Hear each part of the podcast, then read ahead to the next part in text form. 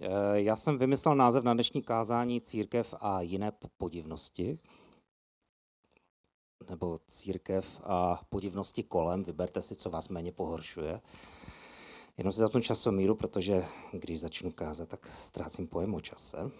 Tak zatím můžete přemýšlet o čem vlastně budu kázat. Můžete zkusit typovat. Kolik na to mám? Minut pátek je modlitební. Nevím, jste se na internetu zaregistrovali, jak už přes 170 hodin trvá jedno schromáždění v Americe, kde studenti prostě se sešli a začali si vzájemně vyznávat hříchy a modlit se za sebe a začali chválit a potom odmítli do vyučování, že budou dál chválit a modlit se. A když to všichni dozvěděli, co se děje, tak se šli podívat a najednou se taky začali modlit a taky chválit. A tak začali z jiných měst a z jiných univerzit za něma jezdit a už týden v kuse se tam modlí, chválí, nejsou tam žádní slavní kazatelé, žádné nějaké magnety a taháky, je tam ten největší tahák, Duch Svatý, který tam přebývá v pokoji, který tam přebývá v takové občerstvující, ah, no, máte někdo název té univerzity? Na A to začíná. As, Asbury nebo tak nějak, no. Tak si to najděte. Eh, kde jsme to skončili? Kolik mám času, že? Kolik mám času? To, to musíte vyurčit, chlapi. Vy jste hlavy pomazané místní.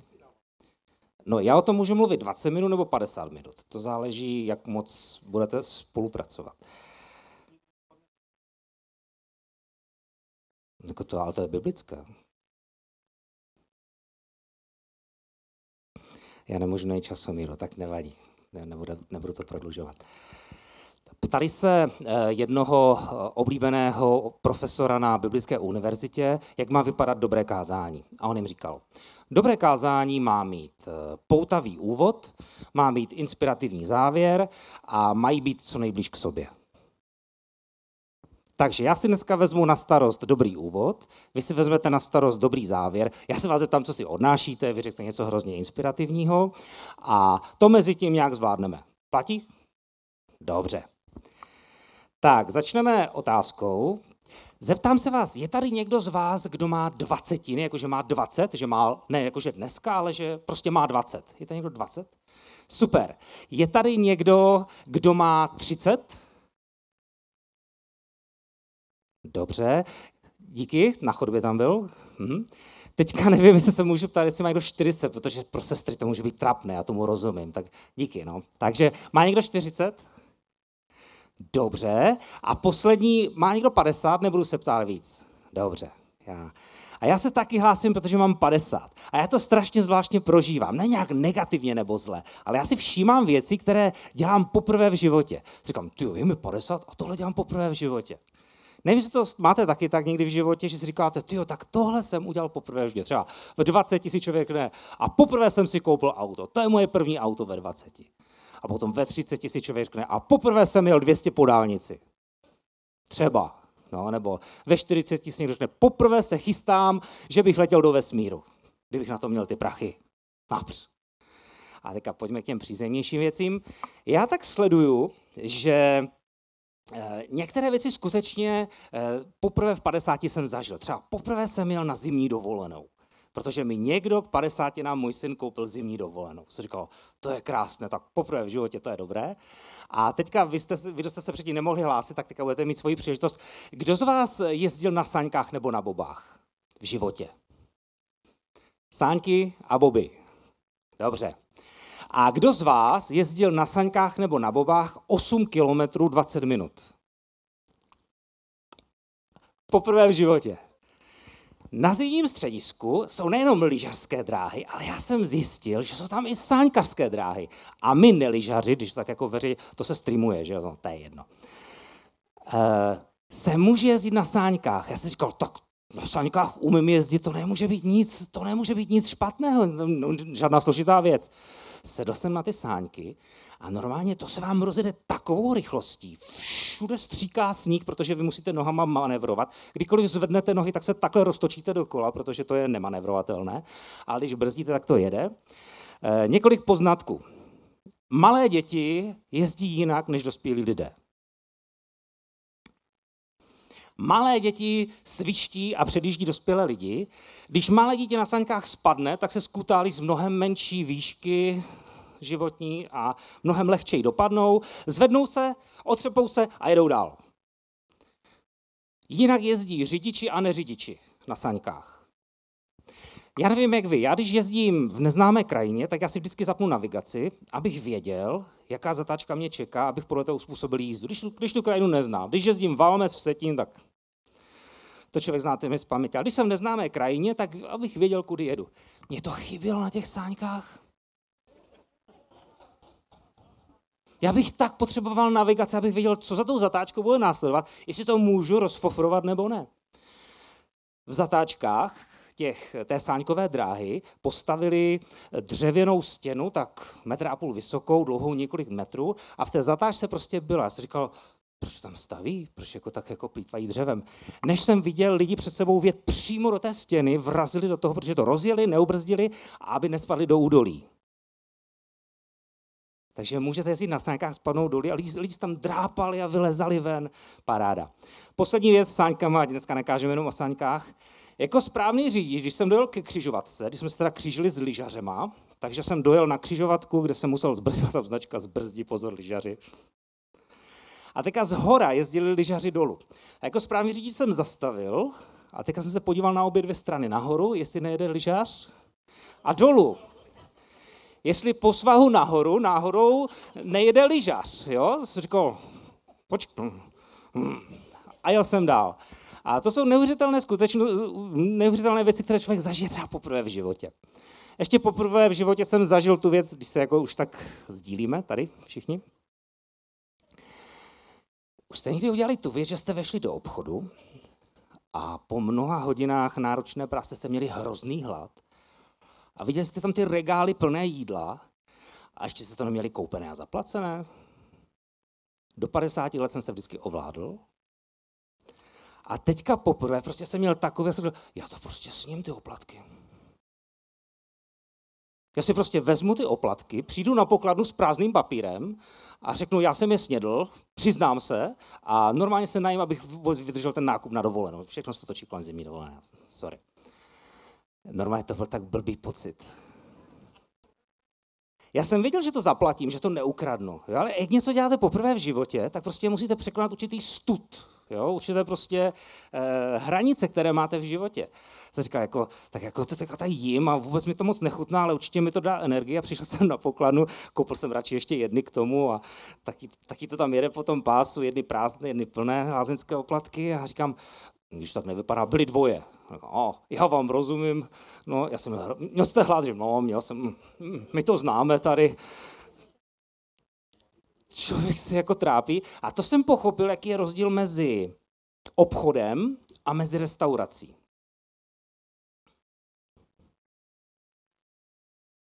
To mi došlo v 50. Jako, já, já to vím, jaký je rozdíl mezi obchodem, ale co se týká placení a jezení, víte to?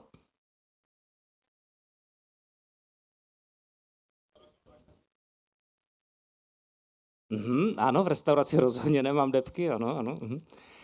V restauraci napřed sníte a pak za to zaplatíte. V obchodě napřed zaplatíte a pak to můžete jíst, jako když nejste malé dítě, které nutně potřebuje sníst ten rohlík a nebo se dostanete do krize a máte hrozný hlad. Tak jo, tak si všímejte, co tak poprvé v životě zažijete a pak o tom můžete vyprávět druhým lidem. Já když jsem tohle vyprávěl na jedné velice zbožné skupince, tak eh, z těch lidí začaly vypadávat věci. Oho, ty jsi snědl ještě než to zaplatil, no já se přiznám, že jednou, když jsem byla v takové severské zemi, tam jsou takové ty autočerpací benzínové pumpy bez obsluhy. Tak jsem tak přemýšlela, co by se stalo, kdybych si načerpala nádrž a odjela bych. A jako kam na tu zbožnou sestru v životě by mě to nenapadlo, že má takové myšlenky. A manžel uklidil, neboj se, tam jsou kamery, to tě pořád sleduje. A teďka z těch lidí začaly vypadávat jako takové věci, že se začaly přiznávat, co jim tak jako přijde na hlavu, co jim tak přijde na mysl.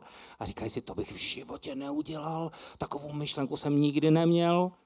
No, všechno jednou poprvé. Tak, Myslím si, že na úvod církev a jiné podivnosti by to stačilo. Eh, já budu mluvit dneska o církvi, o výkladu jazyků, o projevech ducha a potom vám řeknu tři typy, jak poznat, že nějaké vedení je od Boha nebo není od Boha. První věc, zeptám se vás další otázku, když se řekne slovo církev. Jaká první věc tě napadne? A poprosím pět z vás, pardon, o pět různých slov a obrazů, když se řekne církev. Tak tě napadne? Církev je chaos. Hmm, jo, já jsem vlastně nechtěl nějaké biblické to, já jsem chtěl, co vás napadne. Dobře, dobře, takže, hmm, dobře. Domov, společenství, rodina, hmm. přátelé. Hmm, děkuju. Eh, když Ježíš poprvé, nebo když úplně poprvé se použilo slovo církev ve smyslu křesťanského společenství, tak Ježíš to použil v Matoušově evangeliu v 16. kapitole v 18. verši a tam říká známou větu. Na skále postavím svou církev a brány pekel ji nepřemohou. To slovíčko církev, které tam Ježíš použil, bylo řecké slovo eklésia. A možná je to pro vás překvapením, to slovo eklésia nebylo do té doby vůbec náboženské slovo. Slovo církev a eklezia do té doby nebylo ani židovské slovo. Bylo to řecké slovo, pohanské, a bylo to podnikatelsko-politické slovo. Znamenalo to eh, tam, kde se schromáždí lidé, aby něco vyřešili. To bylo v té době schromáždění, eklesia. Je, je docela zajímavé, že Ježíš nepoužil do té doby známá a obvyklá slova. On neřekl, a na té skále postavím svůj chrám a brány pekel ho nemohou, nepřemohou. Neřekl, na té skále postavím svoji synagogu a brány pekel. Na té skále postavím boží příbytek a brány pekel ji nepřemohou. Ne, on řekl, na té skále postavím své schromáždění lidí a brány pekel ji nepřemohou původní význam toho slova v roce 33, a pro nás je to někdy hrozně těžké, protože my, když se řekne církev, tak nás napadne to, co jste říkali. Chaos, přátelé, domov, někoho napadne kostel, někoho napadne denominace, někoho napadne, já nevím, co hrozného. Tak v té době, v roce 33, když se tam vrátíme, tak to slovo nemělo vůbec žádný hanlivý, náboženský a jiný význam. Znamenalo to schromáždění občanů, kteří byli svoláni na veřejné místo, aby o něčem důležitém jednali. To je význam slova církev. Ještě jednou. Je to schromáždění lidí, občanů, kteří byli svoláni na nějaké veřejné místo, aby o něčem důležitém jednali. Eh, sešli se, aby něco vyřešili. Úplně stejné slovo je použito, když se sešli úředníci města, aby něco spolu vyřešili. Když se, když se sešla rada města, když dejme to, já nevím, vymyslete nějaký problém ve městě. Přetékají kanály. Nápř. Jo, tak prostě sede se rada města, řekne, co uděláme s těmi přetékajícími kanály. Jo? A jednají, řeší, aby to vyřešili. Nebo když se v dnešní době sejde združení eh, vlastníků jednotek, aby ve svém baráku něco vyřešili. Oni se sejdou, schromáždí, aby vyřešili nějaký problém, případně schválili výdaje na další rok. A oni spolu mají schromáždění. Oni spolu mají eklesii. Oni spolu mají církev. To zní strašně, že? To si vůbec nedokážeme ani představit. Ale to je význam toho slova. Nebo když se řemeslníci v Efezu sešli, když zjistili, že jim krachuje živnost. Znáte ten příběh ze skutku? V Efezu byl obrovský chrám bohyně Artemis. Ve chvíli, kdy přišlo křesťanství a probuzení do toho města, tak eh, i když tam lidé nadále z celého světa přijížděli, aby se poklonili bohyni Artemis, protože to byla bohyně plodnosti, a lidé, kteří v té době, eh, ženy, které v té době byly neplodné, tak chodili na to místo, aby v tom chrámu ji uctívali, protože ne, neexistovaly, eh, jak se, jak se klinikám říká? Ne reprodukční tak. Prostě neexistovala věra na té, neexistovala lékařská věra na té době, v té, na té úrovni v té době, aby lidi mohli jít za lékařem, tak chodili prostě k bohům. A řekli si, tenhle bůh je možná dobrý na toto, ten na toto. A tenhle, tahle bohanská bohyně Artemis byla, co se týká bohyně plodnosti. Nechtějte vidět, jak to chrámě vypadalo. To se streamuje, já to nemůžu říct. Dobře, tak potom se mě přijďte zeptat. Ve chvíli, kdy přišlo křesťanství do toho města, tak lidé přestali chodit do tohoto chrámu. Při, přišel úbytek. Lidé přestali kupovat sošky bohyně Artemis. Přestala jít ta modloslužba na odbyt a teďka se sešlo schromáždění řemeslníků, kteří vyráběli tyhle sošky, kteří z toho měli živnost a řekli si, ty jo, propadají se nám akcie. Přestali jsme prosperovat, co se děje? A tak udělali poradu, sešli se na náměstí a měli tam eklesii. Měli tam schromáždění řemeslníků a říkali si, co budeme dělat. A tak jeden řekl, já vím, kdo za to může. To ten Pavel a ten jeho Kristus. Všichni se obrátili k němu a teďka už nekupujou uh, bohyně naší, uh, sošky naší bohyně Artemis slávy její na věky na nebesích. A všichni řekli, to není možné, co budeme dělat. A když teda už měli tu eklesii, tak začali chválit dvouhodinové chvály. Dvě hodiny v kuse křičeli, veliká je FSK Artemis, veliká je FSK Artemis, veliká. Nikdo je nedirigoval, nikdo je nepoháněl, nikdo je nemotivoval, nikdo jim neříkal, že to mají dělat. Prostě rozhodli se, že prostě tak to chtějí dělat, aby měli svoji živnost. Měli eklezii. Proč mluvím tyhle příběhy? Proč ukazuju ty, tyhle rozměry? Kdybych to měl parafrázovat, tak v tom Matouši 16 Ježíš řekl, na skále postavím svou městskou radu. A brány pekelí nepřemohou. Na skále postavím svou, své SVEčko a brány pekelí nepřemohou. Na skále postavím svůj spolek řemeslníků a nikdo je nepřemůže. Církev, to je totiž setkání věřících lidí a je jedno, jestli jsou v chrámu, jestli jsou v kostele, v práci nebo ve škole, tam, kde se setkají, aby společně v Kristově jménu dva nebo tři něco řešili, tak tam už mají schromáždění, tam už mají církev. A je skvělé, že v neděli takhle můžeme být spolu. V vozovkách oficiálně, ale někde jinde to není neoficiálně. Někde jinde, když se sejdete a chcete spolu něco řešit, za něco se modlit, když vidíte nějaký problém ve své škole, ve své práci, ve svém domě, ve své čtvrti, mm, v nějaké skupině lidí, mezi mladými, mezi bezdomovci, prostě cokoliv, co máte na srdci a sedíte se tam dva nebo tři, abyste společně s Bohem řešili ten problém. Bože, tvoje vůle, která je v nebi, jaká chceš, aby byla tady dole na zemi?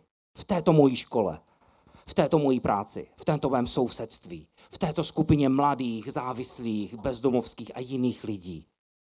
To je církev. A nepotřebujeme k tomu varhany ani pastora.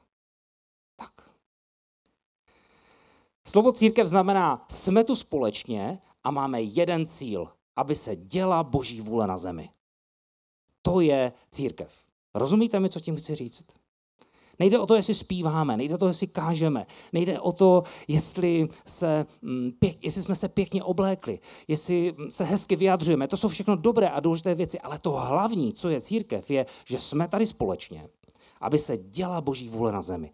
A hlavně, když boží vůle se děje na zemi, tak se řeší problémy. Dává vám to smysl?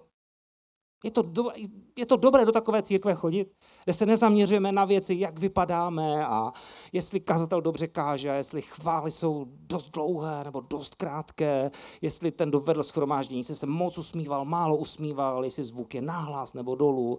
To není to nejdůležitější. Jsou to, jsou to potřebné věci, ale to nejdůležitější je, jsme tady společně, my všichni, nejenom ti, vpřed, nejenom ti vpředu, ale společně jsme tady proto, aby se řešila boží vůle.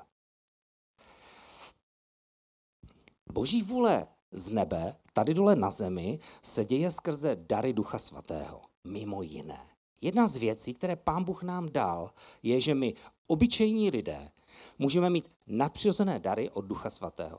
Bible o nich hovoří, že je nějakých devět darů v Bibli, ty jdou rozdělit na tři jednoduché skupiny, že někdo má dar nadpřirozeného slova, někdo jiný má dar nadpřirozeného poznání, někdo jiný má dar nadpřirozené moci. A jsou to dary, které Pán Bůh rád dává nám slabým, nevědoucím a nemoudrým lidem, aby se mohla jeho vůle tady na zemi dít.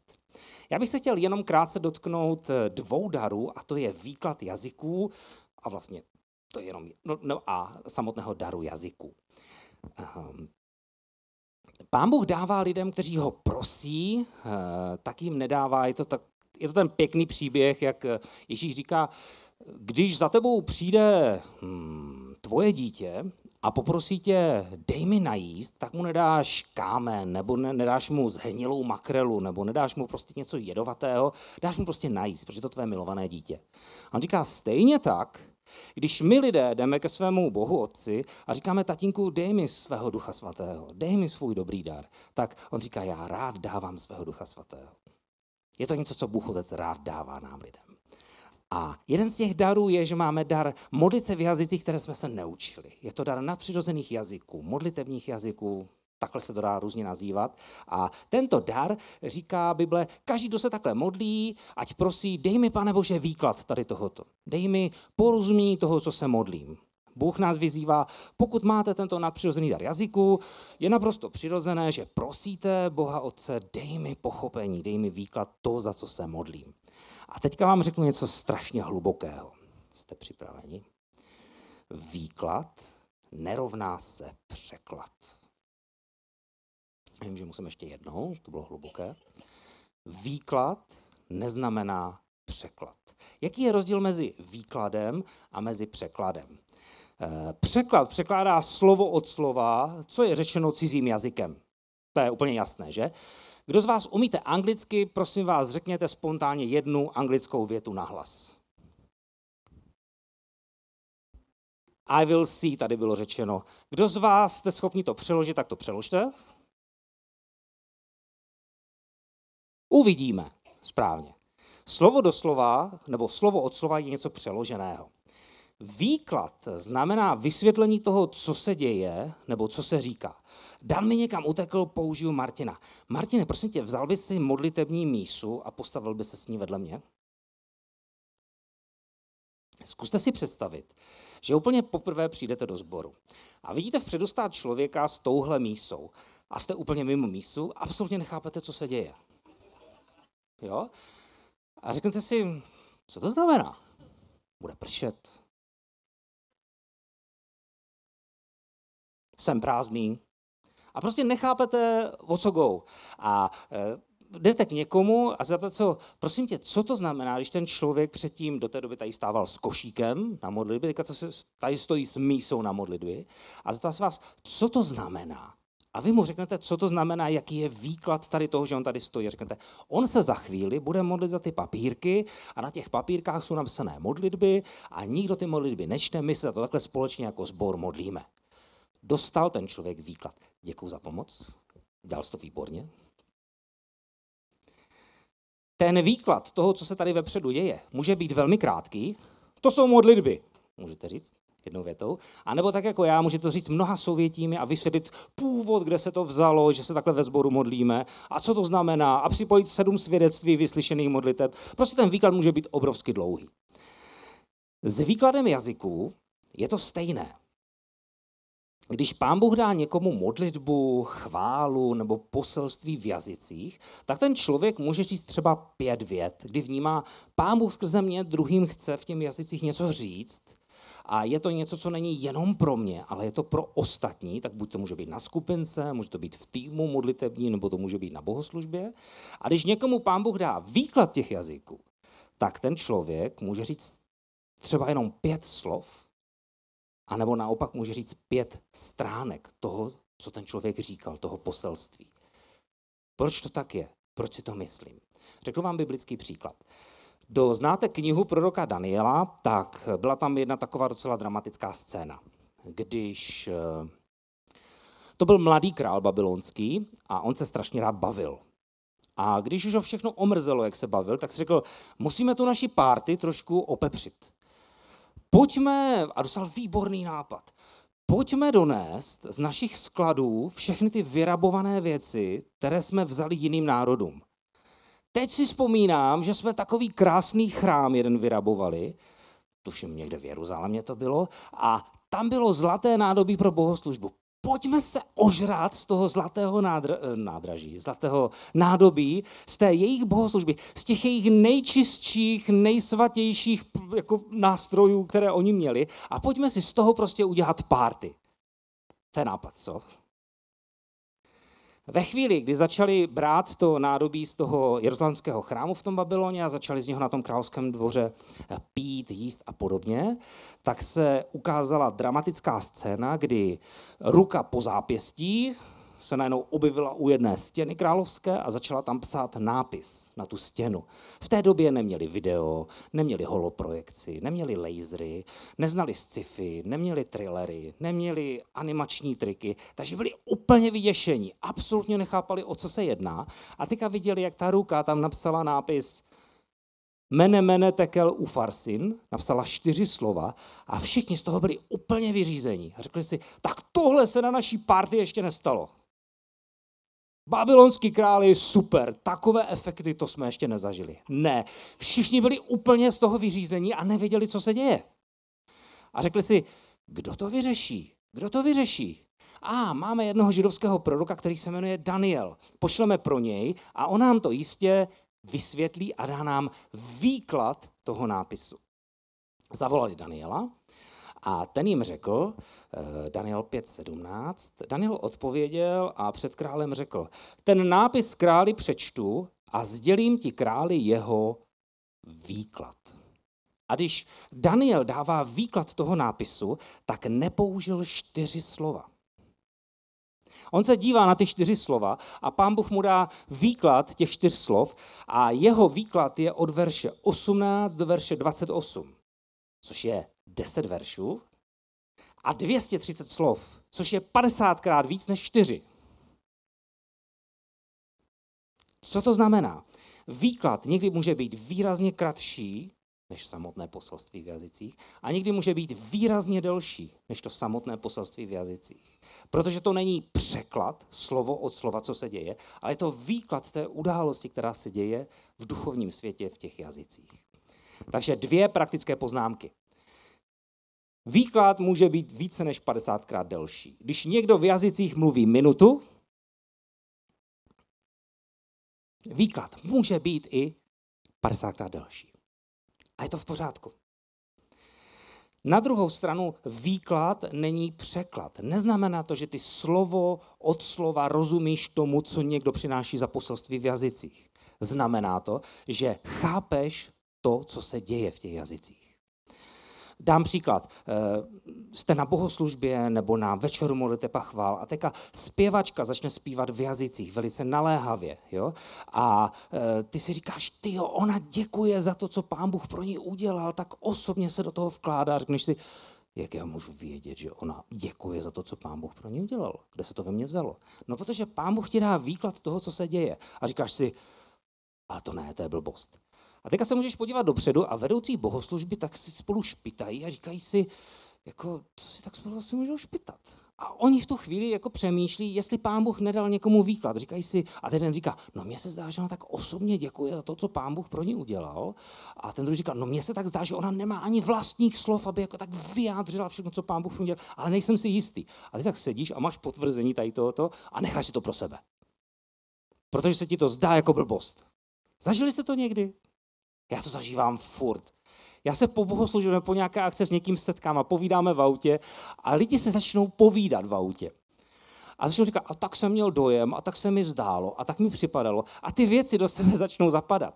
Jaká škoda, že to nezdílíme spolu. Jaká škoda, že nezajdeme za vedoucím schromáždění a řekneme, ty Martine, mně se zdá, že ona tak osobně tak vyznává se Bohu za to, co tak dělá, je to tak pro ní, že nemá pro to slova. A Martin řekne, no na to jsme čekali, to jsme potřebovali slyšet. Použil jsem teďka takový jednoduchý příklad, ale může to být něco jiného. Dejme tomu na jiné modlitební, dejme tomu Martin se modlí intenzivně v jazycích a je vidět, že prostě bojuje, že prostě je to agresivní, že je to takové dramatické, že je v tom drive a vy tak vnímáte, on se modlí proti tlaku ducha konkrétní nemoci nějaká. Vy vnímáte, jaká je to nemoc a říkáte si, ty co když se pletu? A můžeš se plést, je to v pořádku, ale je dobré zajít za tím vedoucím bohoslužby a říct mu, tak se mi zdálo, nevím, že se Martin modlil třeba proti tlaku ducha cukrovky například. Tak vám to třeba přišlo ve vašem nitru a vy si nejste tím jistí, ale tak vám se to furt vrací, nechce vás to pustit a jdete za ním a když za ním přijdou tři lidé, nezávisle na sobě, kteří najdou tu odvahu o tom mluvit, tak vy víte, že je to potvrzené. A to je způsob, jak Pán Bůh nás vede do své konkrétní boží vůle. Tak, a já vůbec nevím, kolik je hodin. Málo. Jo, dobré, tak, tak ještě chvilku. Chci trošku mluvit o tělesně emocionálních projevech. Když se někteří lidé setkají s boží mocí, tak vypadají divně. Někteří vypadají dokonce trapně. A někteří tak, že se k ním radši ani neznáte.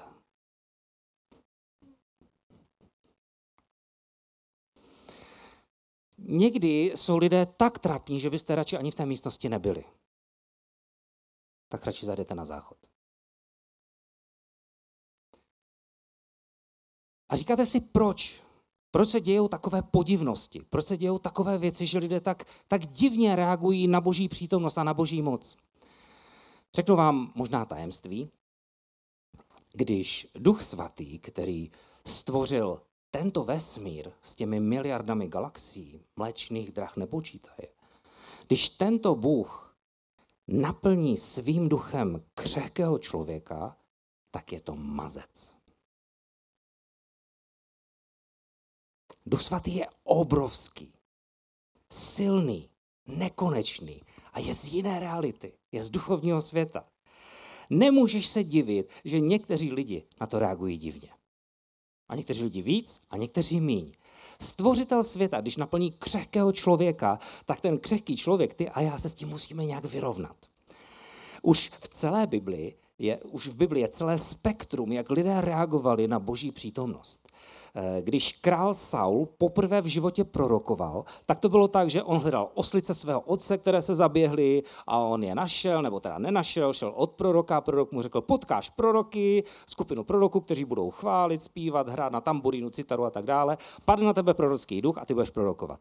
A Saul si možná v ruchu říkal, ha, ha, ha, já jsem ten ten poslední doby prorokoval, já jsem ten zlý Saul, já jsem ten z těch nejhorších z těch izraelských králů, já to určitě dělat nebudu.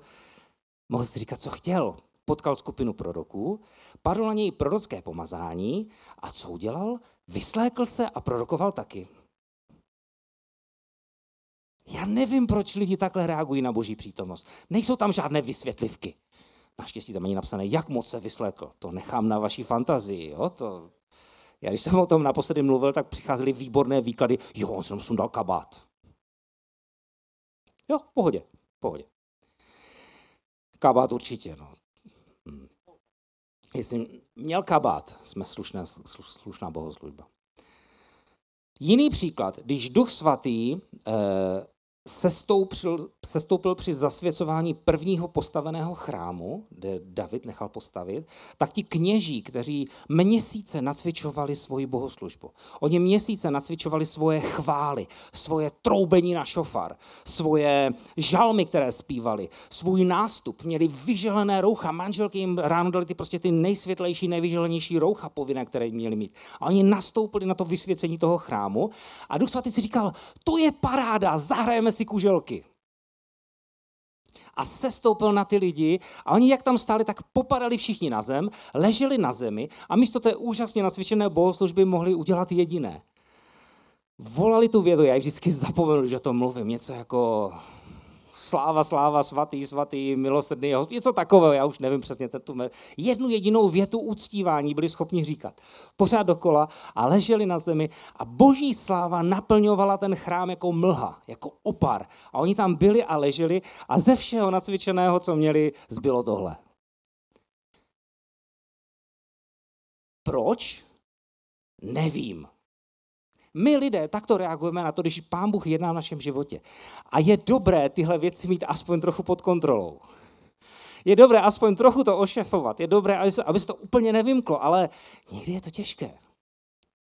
Máme dvě možnosti. Buď budeme otevřeni na přítomnost Božího ducha, která může vést i k takovýmto podivnostem, sorry, pán Bůh to tak dělá, anebo si řekneme, tak takhle se strapňovat nechceme. Nechoď Boží duchu. Tohle nám nedělej. Chceme být prostě důstojná, důstojné schromáždění, důstojné církve. To jsou dvě jediné možnosti. Buď se otevřeme a znamená to teda, že někdy to bude trapné, že někdy to bude podivné, ale zároveň to může přinést boží moc, která přinese uzdravení, spasení, osvobození a prolomení věcí, o které jsem ani nesnilo. A nebo můžeme být velice zdrženliví k těmto věcem. Vždycky je to na nás, vždycky je to na člověku. Pán Bůh nebude, no Saula, nenu, no, to je jedno. Na druhém konci tady tohoto spektra byli lidé, kteří velice rozumně a moudře v duchu svatém a v jeho moci sloužili králům. Když Daniel nebo Josef přišli před faraona nebo před babylonského krále, tak ti řekli, máme tady neřešitelný problém. Mám tu sen a absolutně nemám šajnu, co znamená. E, máme tu problém celosvětového hladu a nevíme, co s tím uděláme. A ti to proroci přišli a v moci Ducha Svatého řekli naprosto kultivovaně, naprosto normálně, naprosto podle královské etikety řekli, králi, můj Bůh ví, jak na to. Udělej toto. Králi, můj Bůh rozumí tomu, co se ti zdálo. Sedm roků bude z tebe cvok, sedm roků budeš žrát eh, kořínky, naroste ti peří. Já nevím, proč by napsal naroste ti peří, co to je za blbost. No to je jedno. Ale prostě naprosto důstojně to králi řekli. Král řekl, amen, máš pravdu, tak to bude. Na sedm roků ztratil rozum, pak se vrátil a dobrořečil Bohu, že se to vrátilo, že ho Bůh pokořil. Hej, kde to jsme? Babylonský král děkuje Bohu za to, že ho sedm roků pokořil a plazil se po zemi, obrostlo ho peří, měl drápy, žral kořínky. No, tak to je to druhé, to jsem chtěl říct, to druhé solidní spektrum. Dobře. Dobré, dobré. Závěr z toho, učme se reagovat na to, když Duch Svatý dělá něco s naším nitrem, s naším tělem, s naší duší, s naším duchem. Učme se na to reagovat, zkusme to ustát, když stvořitel světa naplní nás křehké lidi. Neodsuzujme druhé, kteří to nezvládají.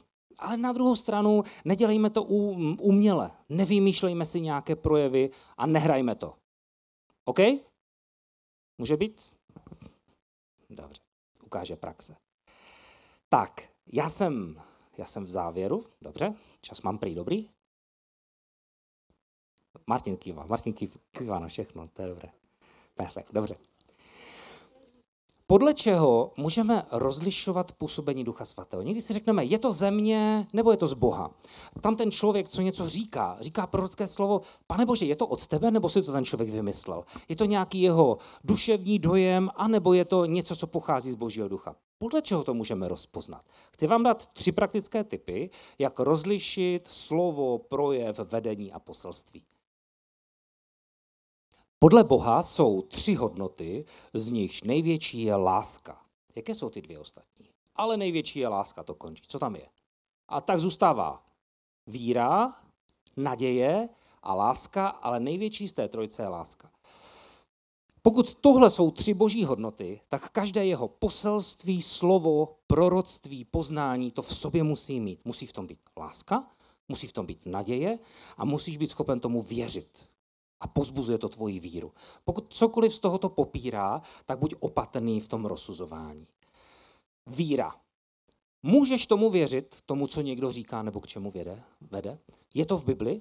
Je to něco biblického, něco, co Bible obsahuje, nebo Bůh takový je? Pokud tomu můžeš věřit, tak takové první síto. Druhá věc, naděje. Když někdo mluví z Božího ducha, nebo jedná z Božího ducha, přináší to nějakou naději? Je v tom vykoupení? Je v tom šance, že je zde nějaké řešení? A nebo naopak to, co ten člověk přináší, je beznadějné, je konec a všichni hříšníci se budete smažit v pekle.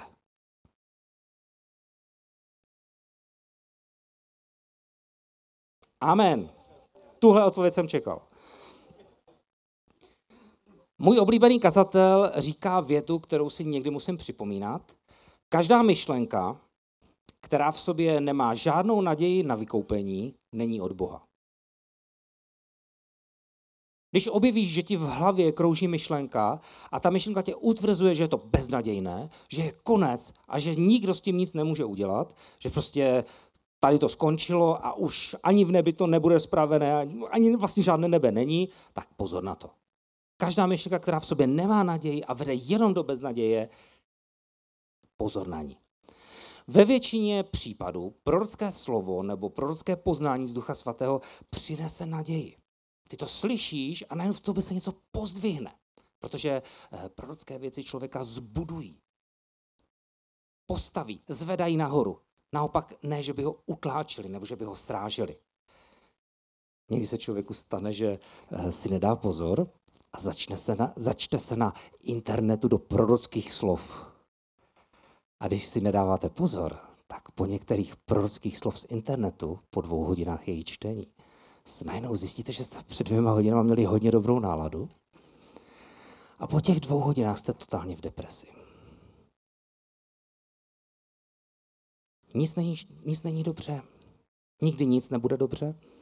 Vždycky bude všechno špatně a nedá se to vyřešit.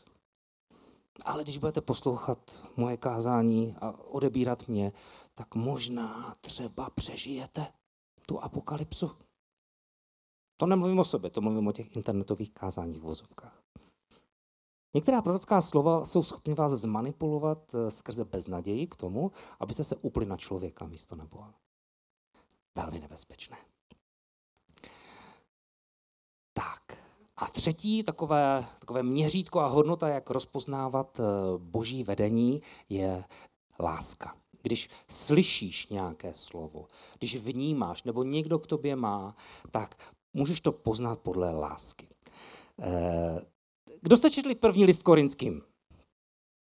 Ten list je neuvěřitelný, tam je všechno. Tam je duchovní dary, hádky, láska, rozdělení, smilstvo, popírání vzkříšení, vydání satanu. To je extrémní list psaný do extrémních okolností. A e, dneska mám čas jenom na jednu poznámku. Říká se, že ta kapitola o lásce, a ta láska je ve spojení s duchovními dary, je 1. Korinským 13. 1. Korinským 13 to každý znáte. To je, to je jasná věc. A lidé rádi říkají, že 1. Korinským 13 tvoří v tom listu korinským takový sandwich. Jestli to slyšel, já vám to trochu přiblížím.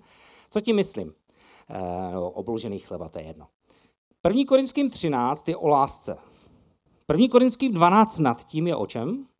Kdo ví? O duchovních darech. 1. Korinským 13 je o lásce a 1. Korinským 14 je o čem? O duchovních darech. Takže máme duchovní dary 12, lásku 13, duchovní dary 14. Takže co z toho vyplývá? Teďka se připravte na těžkou teologii. Když si vezmeme ten obraz toho obloženého chleba nebo sendviče, dary ducha svatého bez lásky jsou dobré jako dva suché krajice chleba, bez másla, šunky a síru uvnitř. Jako dá se to sníst, ale není to chutné. Chlebová pochutka. Takhle to vypadá, když sloužíme duchovními dary bez lásky. Nemá to tu šťavnatou, dobrou náplň. A naopak, láska bez daru Ducha Svatého je dobrá a užitečná jako hrst šunky, síru a masla, které nejsou obloženy chlebem, nedrží při sobě a moc jich samotných nesníš.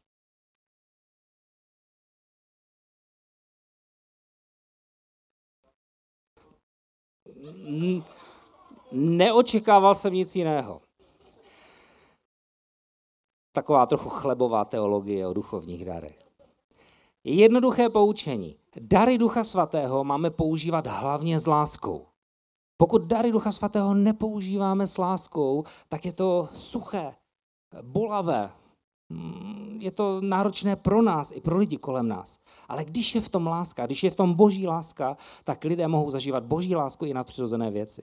A na druhou stranu, když chceme hlavně boží lásku, řekneme si, ale dary Ducha Svatého nejsou potřebné, tak je to taková láska, která se rozplizne jako rozteklé máslo. To jsem vymyslel teď, to je blbost.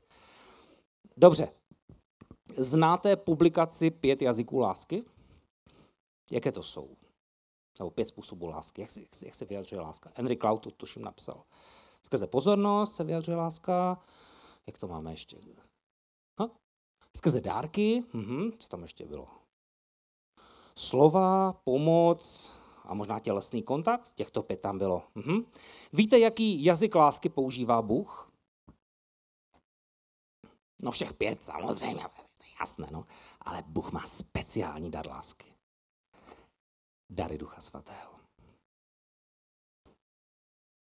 Když ti někdo prorokuje, tak to má být, jako kdyby tě Bůh políbil na tvář. Když někdo slouží dary uzdravování, tak to má být tak, jako bys prožíval boží obětí lásky. Když ti někdo říká slovo poznání nebo moudrosti, tak to má být jako boží pohlazení pro tebe. Protože Bůh svoji lásku vyjadřuje nadpřirozeně skrze dary. A z opačného směru. Když ty někomu prorokuješ, má to být jako kdyby Bůh někoho chtěl políbit na tvář. Mysli na to, když někomu přinášíš prorocké slovo. Když někomu sloužíš dary uzdravování, tak je to jako kdyby Bůh někoho chtěl obejmout. A poslední, když někomu říkáš slovo poznání, tak to má být, jako kdyby Bůh někoho chtěl pohladit a s láskou ho nasměrovat, kudy má jít. Hm, to je znamení, že mám končit. Takže na závěr zhrnutí. Církev znamená, že je to schromáždění lidí, kteří se sešli, aby na zemi něco vyřešili. Aby se děla boží vůle, aby tady dole se stalo to, co Bůh chce nahoře. A stačí tomu dva nebo tři. Výklad jazyků není jako překlad jazyků. Nepřekládá se slovo od slova, ale vykládá se smysl toho, co se děje. Každý z nás, kdo máme dar jazyku, se máme modlit, pane, dej mi výklad toho, co se v jazyce modlím. Nebo to, co slyším v jazycích, dej mi, ať tomu porozumím, co se děje. A poslední, podle čeho můžeme poznat boží vedení, nebo boží slovo, nebo zjevení, má v tom být víra, naděje a láska. Pokud tomu můžu věřit podle Bible, tak je to z Boha. Pokud to ve mně probouzí naději, pravděpodobně je to z Boha. A pokud je to v lásce a vede to k lásce, tak je to z Boha. Na závěr poprosím pár z vás, co si z dnešního kázání odnášíš.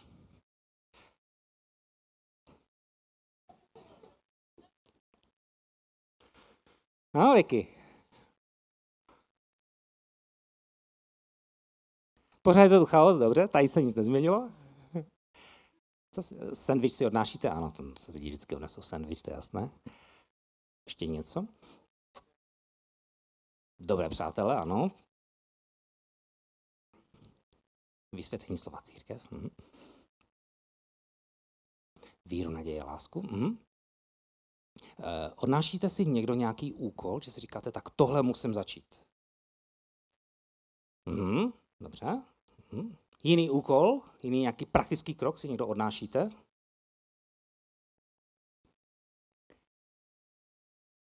Modli se za dary, aby se víc projevovali? Mhm. Poslední, co by mělo zaznít, a byla by velká škoda, kdyby to nezaznělo, kdo z vás? Mhm. Ano a zbavit se toho břemene, že to musí být překlad, že musím slovo od slova rozumět, ale prostě jenom porozumím a chápu toho, co se děje. Dobrá, tak je to všechno. Gratuluju vám, že jste to vydrželi.